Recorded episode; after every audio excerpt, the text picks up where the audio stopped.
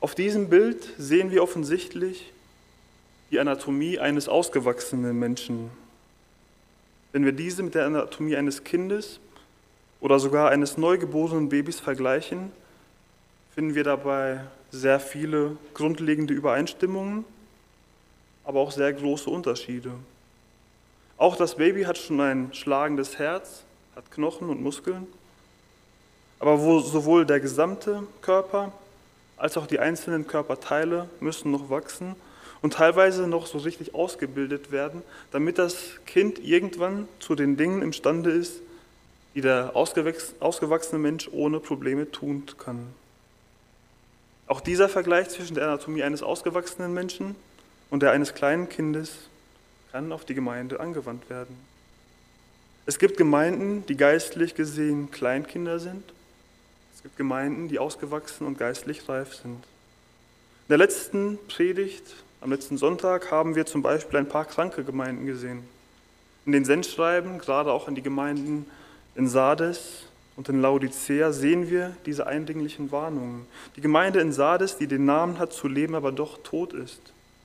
Die Gemeinde in Laodicea, welche lauwarm ist, welche von sich denkt, reich und im Überfluss gesegnet zu sein, dabei aber elend und erbärmlich, arm, blind und entblößt ist. Gemeinden, die von sich denken, dass doch alles in Ordnung ist, die scheinbar einen funktionierenden Körper haben, eigentlich aber nur vor sich hin vegetieren, so kaum etwas fähig sind. Und wenn man sich dann die Frage stellt, was uns diese Sendschreiben heute zu sagen haben, drängt sich doch die Frage auf, wo genau wir in diesem Punkt stehen.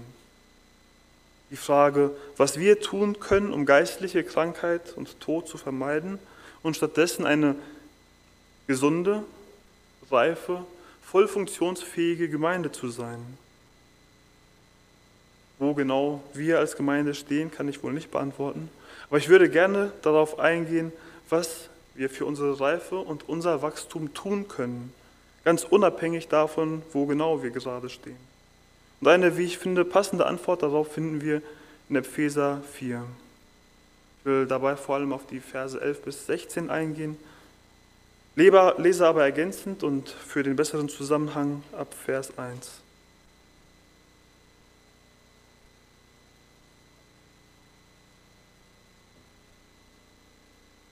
Epheser 4, 1 bis 16. So ermahne ich euch nun, ich, der Gebundene im Herrn, dass ihr der Berufung würdig wandelt, zu der ihr berufen worden seid, indem ihr mit aller Demut und Sanftmut mit Langmut einander in Liebe ertragt und eifrig bemüht seid, die Einheit des Geistes zu bewahren durch das Band des Friedens. Ein Leib und ein Geist, wie ihr auch berufen seid zu einer Hoffnung eurer Berufung. Ein Herr, ein Glaube, eine Taufe, ein Gott und Vater aller, über allen und durch alle und in euch allen.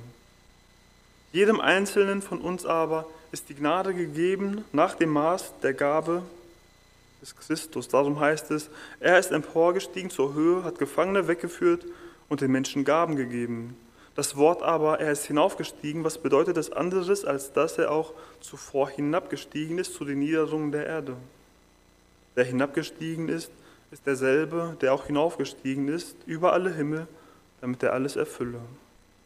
Und er hat etliche als Apostel gegeben, etliche als Propheten, etliche als Evangelisten, etliche als Hirten und Lehrer, zur Zurüstung der Heiligen für das Werk des Dienstes, für die Erbauung des Leibes des Christus, bis wir alle zur Einheit des Glaubens und der Erkenntnis des Sohnes Gottes gelangen, zur vollkommenen Mannesreife, zum Maß der vollen Größe des Christus, damit wir nicht mehr Unmündige seien, hin und her geworfen und umhergetrieben von jedem Wind der Lehre, durch das betrügerische Spiel der Menschen, durch die Schlauheit, mit der sie zum Irrtum verführen sondern wahrhaftig in der Liebe heranwachsen in allen Stücken zu ihm hin, der das Haupt ist, der Christus. Von ihm aus vollbringt der ganze Leib, zusammengefügt und verbunden durch alle Gelenke, die einander Handreichung tun, nach dem Maß der Leistungsfähigkeit jedes einzelnen Gliedes, das Wachstum des Leibes zur Auferbauung seiner selbst in Liebe. Im Hinblick auf das Wachstum und die Reife der Gemeinde behandeln diese Verse vor allem vier Punkte. Zuerst die Grundlagen des Wachstums, dann wird es beschrieben, wie, sich, wie es sich auswirkt, wenn die Gemeinde diese Grundlagen in Anspruch nimmt und dadurch wächst. Drittens wird die reife Gemeinde mit der Unmündigen verglichen und es wird aufgezeigt, wie sich dieser Fortschritt auswirkt. Und als letztes sehen wir das zentrale Ziel des Wachstums. Die Grundlage des Wachstums sehen wir in den ersten elf Versen. In den zur Errettung erforderlichen Punkten und den zur Nachfolge wichtigen Aspekte haben alle Christen eine gemeinsame Grundlage. Der gleiche Gott, der gleiche Rettungsweg, die gleiche Nachfolge. Paulus ist sich schon im Klaren darüber, dass es trotzdem zu genügend Meinungsverschiedenheiten und Reibereien kommen kann und fordert uns deshalb auf, alles dran zu setzen, diese Einheit zu bewahren, in Demut, Sanftmut, Langmut, Liebe. Der erste Teil der Grundlagen des Wachstums ist also die Einheit im Glauben. Diese Art der Einheit ist bei allen wiedergeborenen Christen vorhanden. Aber diese Einheit allein bewirkt noch kein Wachstum. Und deshalb hat Gott der Gemeinde ein Geschenk in Form von Gaben gegeben. Jeden, jedem Einzelnen von uns ist die Gnade nach dem Maß der Gabe des Christus gegeben. In Vers 11 benennt Paulus einige dieser Gaben. Apostel, Propheten, Evangelisten, Hirten, Lehrer. In anderen Bibelstellen werden auch noch einige andere Gaben aufgezählt, aber gerade die hier genannten Gaben sind grundlegend fürs Wachstum. Diese Gaben beschreiben letztendlich die wichtigsten Aufgabenbereiche der Gemeinde und alle anderen Gaben können irgendwo diesen Gabengebieten zugeordnet werden. Nicht nur der ist ein Lehrer, der am Sonntag von der Kanzel predigt, sondern genauso auch in der Kinderstunde, Teenie der Jugend. Genauso im Hauskreis oder Jüngerschaftskurs. Und genauso ist es auch zu Hause in der Familie auch da gibt es einen klaren Lehrauftrag. Und weiter sind nicht nur die Ältesten die Hirten der Gemeinde, auch wenn sie die größere Verantwortung tragen, sondern die ganze Gemeinde wird dazu aufgerufen, diesen Hirtendienst zu unterstützen und aufeinander Acht zu geben. Diese Verse hier, aber auch der Korintherbrief machen es ganz deutlich, dass jeder von uns eine oder mehrere Gaben bekommen hat, die wir alle zum Nutzen der ganzen Gemeinde einsetzen sollen. Es gibt keine Gemeindemitglieder, die keine Aufgaben haben oder nutzlos wären. Der Korintherbrief zeigt auch, dass auch diese zweite Grundlage des Wachstums erfüllt ist. Denn die Verteilung der Gaben ist nicht abhängig von uns, sondern der Geist Gottes gibt, wie er will. Am Anfang des Korintherbriefes zeigt Paulus, dass selbst bei einer Gemeinde wie den Korinthern alle Gaben gegeben sind die für eine gesunde und reife Gemeinde benötigt werden. Die Grundlagen des Wachstums sind also völlig unabhängig von uns und sind von Gott gegeben. Von uns hängt es nur ab, ob wir die Grundlagen in Anspruch nehmen oder eben nicht. Und damit kommen wir zum zweiten Punkt, der Frage, wie es zu diesem Wachstum kommt und wie er abläuft.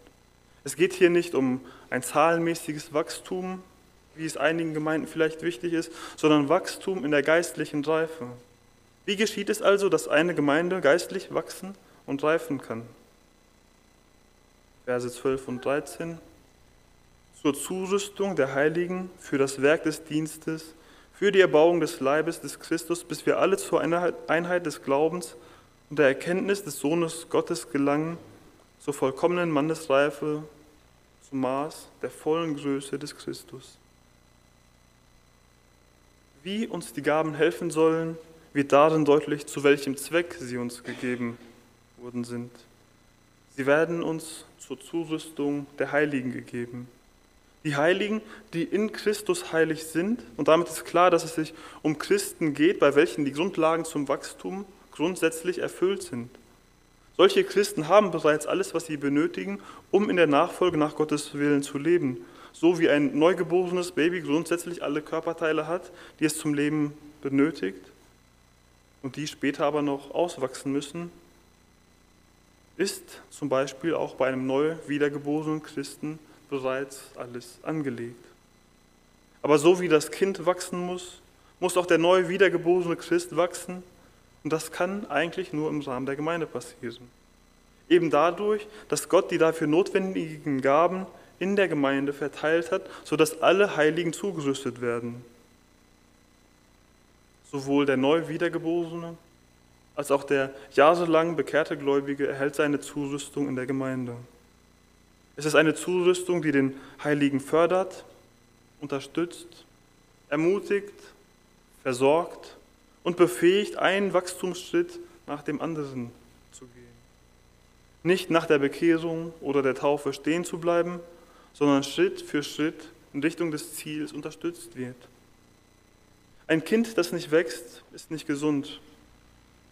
Und ein Mensch, der nichts isst, verhungert. Und so kann es passieren, dass wir als Mitglieder in einer Gemeinde sind, wir aber krank sind, unterernährt, auf einer kindlichen Wachstumsstufe stehen geblieben sind. Und so kann es uns ergehen, wie es in Hebräer 5 beschrieben wird.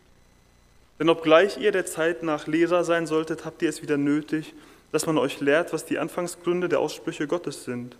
Und ihr, ihr seid solche geworden, die Milch nötig haben und nicht feste Speise. Wer nämlich noch Milch genießt, der ist unerfahren im Wort der Gerechtigkeit, denn er ist ein Unmündiger. Die feste Speise aber ist für die Gereiften, deren Sinne durch Übung geschult sind zur Unterscheidung des Guten und des Bösen.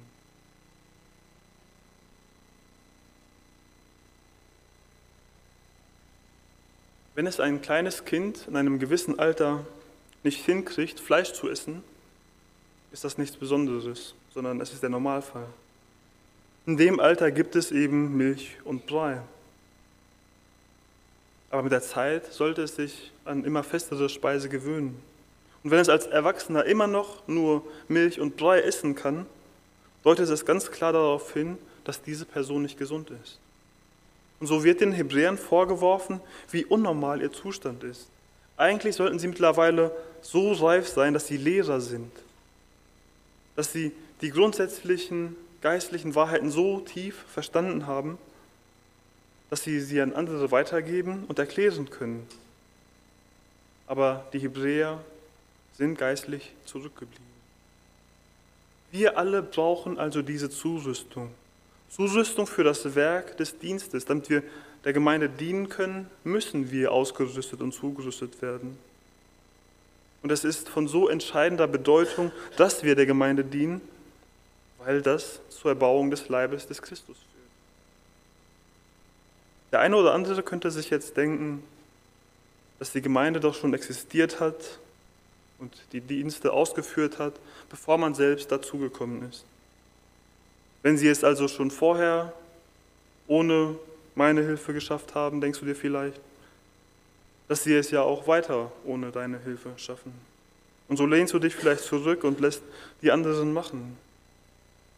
Der Nächste denkt vielleicht auch so, der Übernächste. Und bevor man sich versieht, ist der Körper überladen von nicht funktionierenden Körperteilen, die aber auch genauso versorgt werden müssen und dabei auch noch den ganzen Körper zur Bequemlichkeit verführen.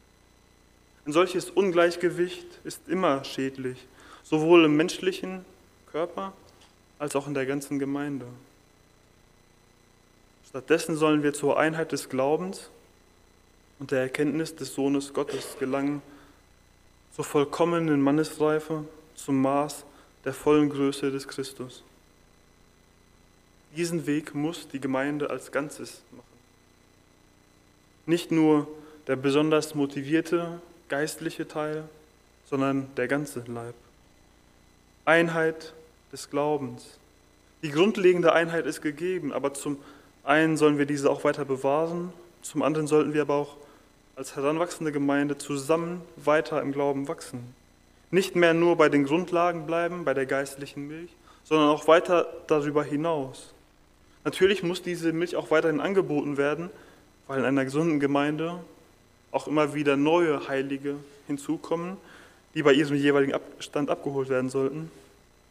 Aber die grundsätzliche Ausrichtung der Gemeinde sollte doch dazu führen, dass die ganze Gemeinde an sich zur vollen Mannesreife kommt. Die Gemeinde sollte erwachsen und reif werden und nicht ständig bei dem gleichen Problem stehen bleiben. zum Maß der vollen Größe des Christus. Das ist ein sehr hoch gestecktes Ziel. Und so vollkommen wird es wohl keine Gemeinde hinkriegen. Aber wenn wir darauf schauen, welchen Wert die Gemeinde, die Braut Christi in Gottes Augen hat, muss genau das trotzdem unser Ziel sein. Er muss groß gemacht werden. Er muss immer mehr Platz in uns einnehmen und uns in seinem Sinne verändern. Es muss ein Anliegen sein, ihm ähnlicher zu werden und nach seinem Willen zu dienen, dem Auftrag nachzukommen, welchen er der Gemeinde gegeben hat. Und auch wenn Christus die Hauptmotivation zu so einer solchen Ausrichtung sein sollte, profitiert letztendlich auch die ganze Gemeinde davon und am Ende jeder einzelne von uns. Damit wir nicht mehr Unmündige seien, hin und her geworfen und umhergetrieben von jedem Wind der Lehre, durch das betrügerische Spiel der Menschen, durch die Schlauheit, mit der sie zum Irrtum verführen, sondern wahrhaftig in der Liebe heranwachsen, in allen Stücken zu ihm hin, der das Haupt ist, der Christus. Eine Gemeinde, die bei der Milch nur den allerwichtigsten Grundlagen stehen bleibt, ist leichte Beute für jede Irrlehre. Wenn wir uns nicht mit bestimmten Themen der Bibel beschäftigen und gewisse Themen ignorieren, fallen wir auf jede Lüge herein, die genau diese Themen betrifft, weil wir uns einfach nicht ausführlich genug mit dem Thema beschäftigt haben. Wenn dann ein, auf, ein überzeugend auftretender Lehrer uns eine solche falsche Lehre auftischt, fehlen uns die Grundlagen zu überprüfen, ob diese Lehre der Wahrheit entspricht oder nicht. Und nur zu schnell wird diese dann einfach als Wahrheit angenommen, weil es ja so überzeugend klingt und man nichts dagegen sagen kann. Eine solche Gemeinde wird dann hin und her geworfen von jedem Wind der Lehre, von jedem Einfluss geistlich wirkender Irrlehrer verführt. Denn der Urheber all dieser Lügen und falscher Lehrer ist uns deutlich überlegen und wird uns auf jeden Fall umhertreiben, wenn wir nicht ganz nah am Original, an der Quelle der richtigen Lehre bleiben. Wenn wir aber nicht Unmündige bleiben, sondern immer reifer werden und heranwachsen, sind wir nicht mehr ganz so leichte Beute. Dann lassen wir uns nicht so schnell verführen, sondern wachsen zu Christus, dem Haupt hin, wahrhaftig in Liebe, in allen Stücken. In Liebe, weil wir von Gottes Liebe inspiriert und durch den Heiligen Geist befähigt sind, weil wir so eng zur Einheit zusammengewachsen sind.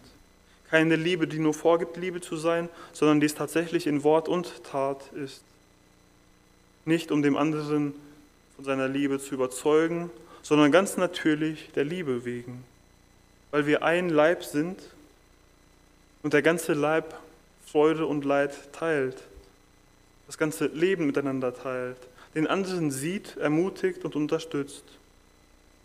Und in all dem nicht einfach der Gemeinschaft oder unserer selbst wegen, sondern auf Christus ausgerichtet, zu ihm hinwachsend, ihm immer ähnlicher werdend, weil das zum wichtigsten Ziel unseres Lebens geworden ist. Und so kommen wir zum Ziel des Wachstums der Gemeinde, dem vierten Punkt.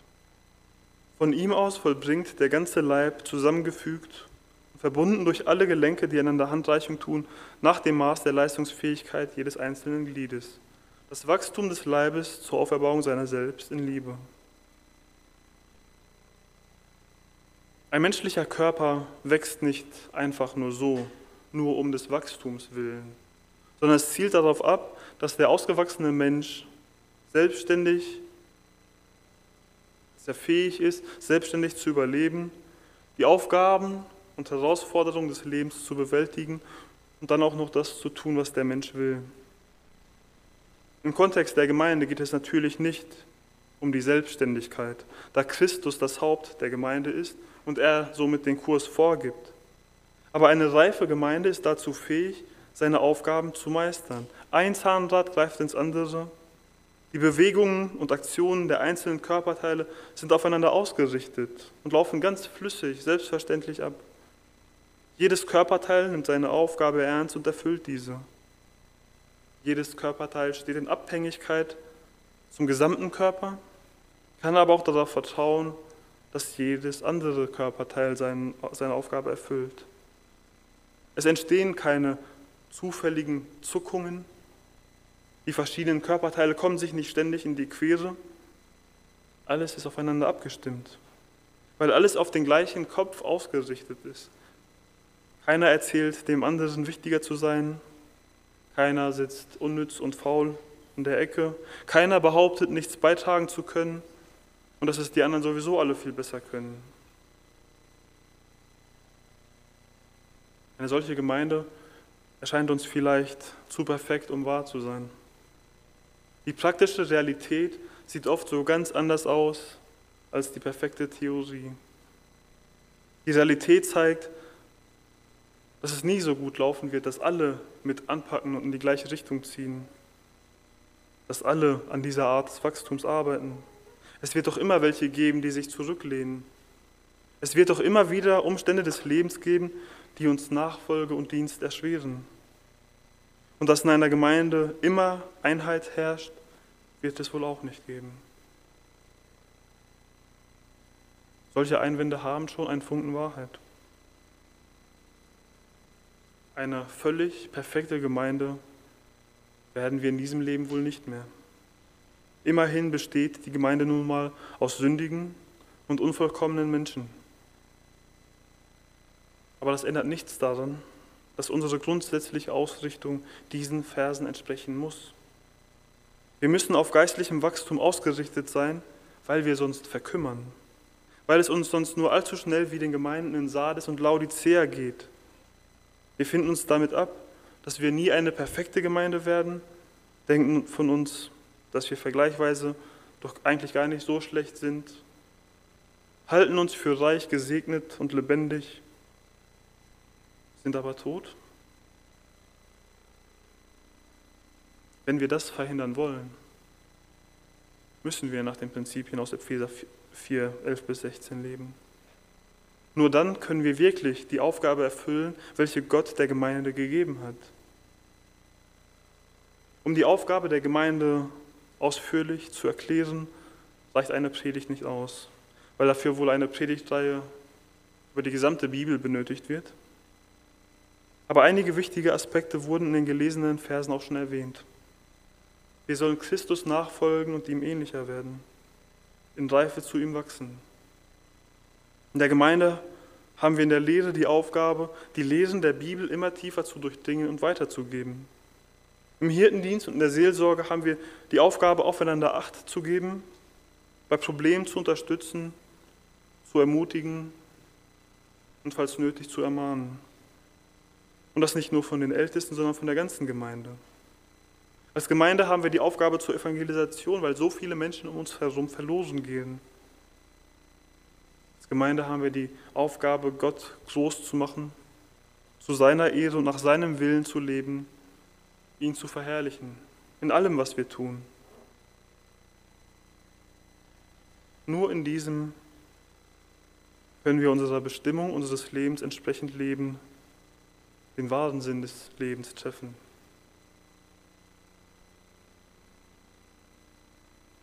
Zusammenfassend behandeln diese Verse also vier Punkte zum Thema einer reifen Gemeinde.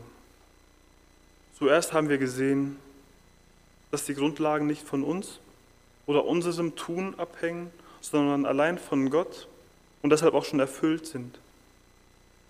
In der Errettung gibt er uns die Grundlage für das neue Leben in ihm, für die Nachfolge, für ein Leben zu seiner Ehre. Da es nur diesen einen Weg zur Errettung gibt, allein durch Gnade und allein durch Glauben, haben alle wiedergeborenen Christen eine sehr wichtige, grundlegende Einheit. Wir werden dazu aufgerufen, diese Einheit zu bewahren, aber grundsätzlich lässt sich an diesem Fundament nichts rütteln. Die zweite Grundlage für das Wachstum der Gemeinde ist dadurch erfüllt, dass Gott uns durch den Heiligen Geist alle notwendigen Gaben gibt, die wir brauchen, um eine Gemeinde in seinem Sinne zu sein. Im zweiten Punkt haben wir den Zweck und den Einsatz dieser Gaben gesehen. Wir alle haben Gaben bekommen und sind dazu berufen, diese im Sinne der Gemeinde einzusetzen. Sie, zu, sie zielen zur Zurüstung der Heiligen ab. Die Gaben sind ziemlich verschieden, aber sie haben alle dieses eine Ziel.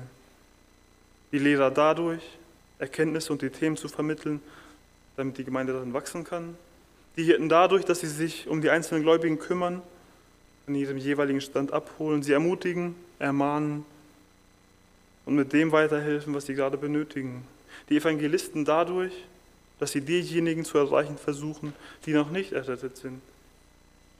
Und dabei überschneiden sich diese Aufgaben, die Aufgaben dieser Bereiche in vielen Punkten. Und sie dienen alle zum geistlichen Wachstum der Gemeinde. Im dritten Punkt haben wir gesehen, wozu es führt, wenn wir nach diesen Prinzipien leben. Wir haben dadurch einen festen Stand im Glauben und fallen nicht auf jede falsche Lehre herein. Stattdessen wachsen wir in allen Stücken zu Christus hin, weil er das Zentrum ist. Als vierten Punkt haben wir gesehen, dass wir in diesem Zustand der geistlichen Reife in der Lage sind, unserer Aufgabe als Gemeinde gerecht zu werden und Gott die Ehre zu geben. Nachdem wir uns jetzt aber genauer mit diesen vier Punkten beschäftigt haben, sehen wir, dass drei dieser Punkte erfüllt sind und wir sie einfach nur verstehen müssen. Und nur bei einem dieser vier Punkte hängt es von unserem Handeln ab. Die Grundlage des Wachstums ist erfüllt. Der dritte und der vierte Punkt, die Konsequenzen des Wachstums und das Ziel des Wachstums, folgern daraus, dass wir uns im Prozess des Wachstums begeben. Der zweite Punkt ist der entscheidende Knackpunkt, an welchem wir aktiv werden müssen. Was sollten wir also tun? Zuerst einmal sollten wir am Gemeindeleben teilhaben. Lasst uns festhalten am Bekenntnis der Hoffnung ohne zu wanken, denn er ist treu, der die Verheißung gegeben hat. Und lasst uns aufeinander Acht geben, damit wir uns gegenseitig anspornen zu Liebe und zu guten Werken, indem wir unsere eigene Versammlung nicht verlassen, wie es einige zu tun pflegen, sondern einander ermahnen und das umso mehr, als ihr den Tag herannahen seht. Es ist so wichtig, verbindlich beim Gemeindeleben dabei zu sein, die Gemeinschaft zu suchen, aufeinander zu achten und zuzugehen, einander praktisch unterstützen und ermahnen. Wir alle verfolgen das gleiche Ziel, mühen uns aber lieber alleine mit unseren Problemen ab, weil wir dem Nächsten nicht zur Last fallen wollen. Zu oft geht es uns jedenfalls so. Aber dadurch verpassen wir eine große Chance. Lasst uns aufeinander Acht geben und einander praktisch helfen, wo auch immer der Schuh drückt. Am Gemeindeleben teilzuhaben ist ein wichtiger Schritt, aber natürlich noch nicht alles. In der Predigt habe ich mehrfach erwähnt, wie wichtig es ist, dass wir unsere Gaben einsetzen, die wir von Gott bekommen haben. Häufig hört man davon, dass jemand keine Dienste übernimmt, weil er nicht weiß, was seine Gabe ist. Und die eigenen Gaben herauszufinden, ist auch nicht unbedingt leicht. Es gibt keine Schritt-für-Schritt-Anleitung dazu. Aber wenn man sich nicht in verschiedenen Diensten ausprobiert, wird man es nie herausfinden.